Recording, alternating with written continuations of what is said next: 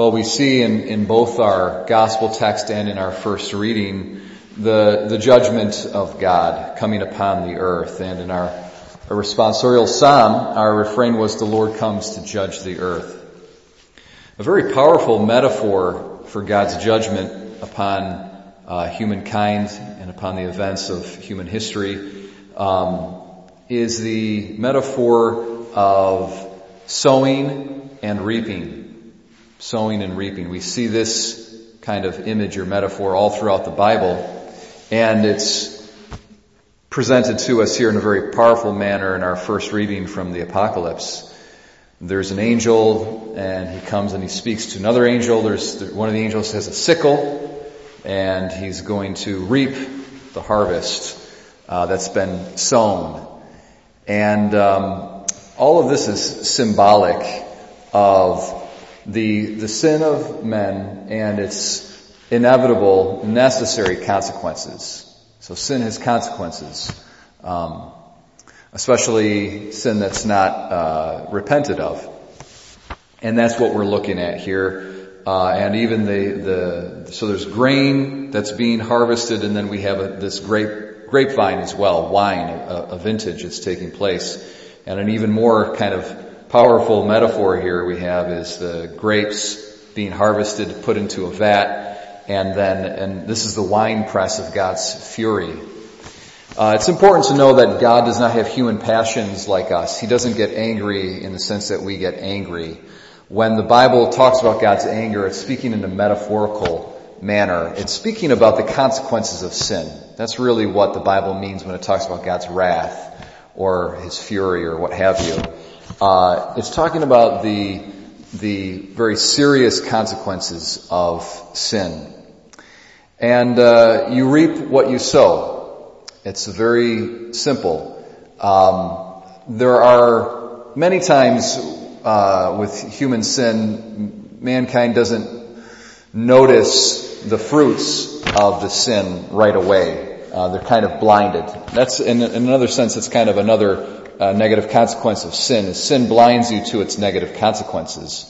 Um, and so you become insensitive to the fact that it's not good for you, that it's not healthy. Uh, but just recently I was thinking um, about when it comes to sexual morality, uh, sexually transmitted diseases, for example, are very serious. It's a very serious problem.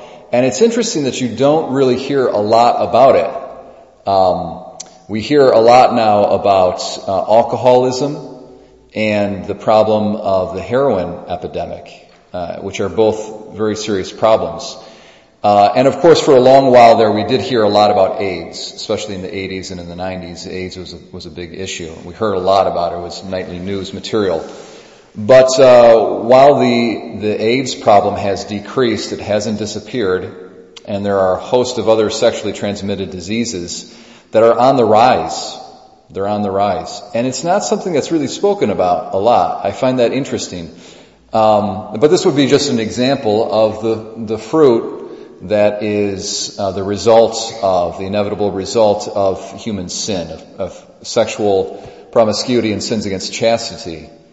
Um, and uh, the other issue of this whole law of sowing and reaping is sometimes the, the seed that's sown takes a while for it to actually come about to fruition. And so that gives us an illusion that there isn't any consequences to our sins. And that's kind of what we're looking at here in the apocalypse.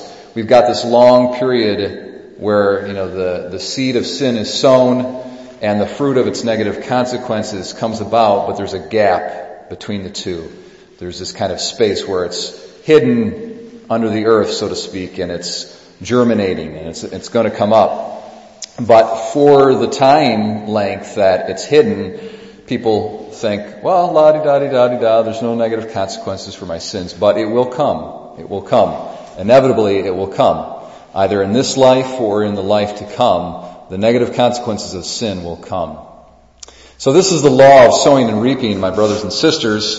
Uh, it's a law that is uh, unbreakable and it's inscribed in the nature of things. Uh, we can't change it. God can't change it. God's justice uh, and the created order make it something immutable and unchanging.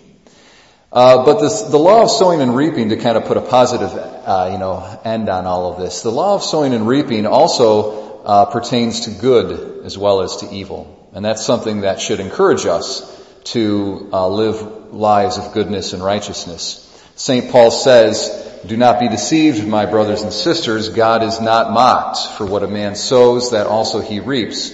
If you sow to the flesh, from it you will reap corruption. But if you sow to the Spirit, from it you will reap eternal life.